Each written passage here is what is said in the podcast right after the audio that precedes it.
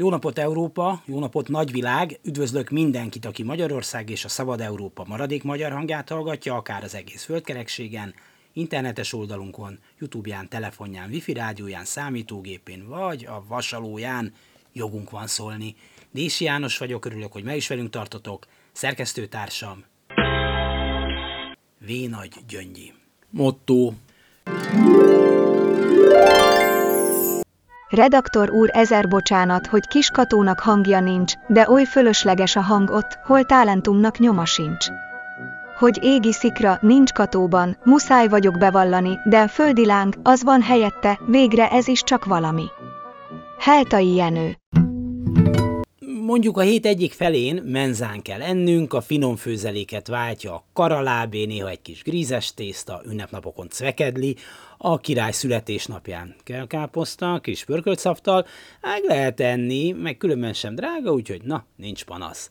Ám a maradék napokon bélszín, kacsasült, homár, de az is lehet, hogy tarhonyás marhapofa, pont úgy átfőzve, átsütve, ízesítve, hogy nekem a legjobban esik.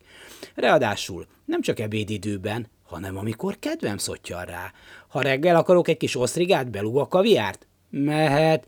Habos süteményre fáj a fogam? Nosza! És ráadásul el második helyen minden ingyen is megkapható, ahányszor csak akarom, és a barátaimat is bármikor meghívhatom. Ha külföldön járok, ez az ellátás akkor is éppen így jár nekem. Pontosan így működnek az online zeneszolgáltatók a magyarországi zenei rádiók piacához képest. Elég csak ránézni a dicsőséges hóhéri tevékenységet végző Nemzeti Média és Hírközlési Hatóság, illetve a szerzői jogvédő statisztikájára. Ez szerint a zenei rádiókban a legjátszottabbak közé tartozik Rózsa, Magdi, Ákos Edda, persze a top 20-ba bekerül még Zséda meg Magna Cum Laude, de koncentráljunk a lényegre.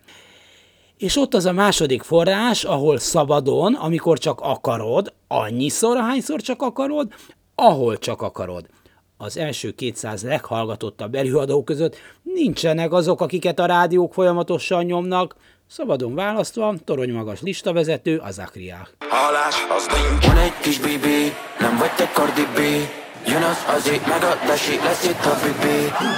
Vagyis a zenehallgatók nagy számban egészen más dalokat hallgatnak, ha szabadon választhatnak.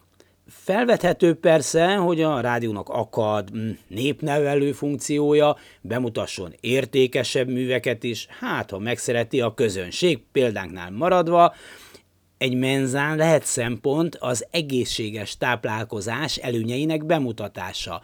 Nem mindig csak a nyúljás pacal, hiszen egy kis padlizsán pörkölt, kis cukkinivel megbolondítva mennyei lehet, próbáld csak ki. Csak hogy a rádiós lista tetején közel sem feltétlenül az értékes a jó a szép szerepel, hanem jelentős számban olyan előadók, akik időnként benyalnak a hatalomnak, úgynevezett biodíszletként szerepelnek a rendszer urai mellett. Nem zenei teljesítményük az, ami feltétlenül a csúcsra repítít őket, hanem a párthűségük. Ettől persze még lehetnek népszerűek, de hát régi igazság, akit sokat játszanak a rádiók, sok felé felléptetnek, azok csak följebb húznak az ismertségi, és hát ennek nyomán a népszerűségi listákon. És itt nem csak a rádiókról beszélünk, mert falunap, vásár, városi, közpénzből finanszírozott Fideszes bulik állandó vendégei is. Ezzel együtt messze nem azok, akik, ha szabadon választhatsz, a legkapósabbak. Jó, egy rádiónak figyelembe kellene vennie a hallgatói elvárásokat, hogy minél többen csavarjanak az ő adójára, hiszen ettől függ a reklámbevétel nagysága. Magyarországon, ahol a zenei kereskedelmi rádiók jelentős része is a hatalomhoz kötődő oligarchák, valamint barátaik és üzletveleik kezébe került nyilván.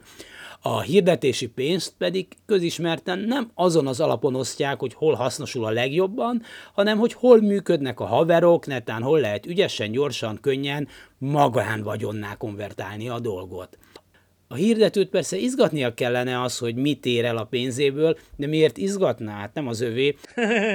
Aztán meg neki is azért osztanak pénzes bulit, mert hát benne van a Pixisben. Szóval akkor is Ákos fog itt szólni, ha mindenki elkapcsol attól még a kassa ugyanúgy cseng, és nekik ez a legszebb hang.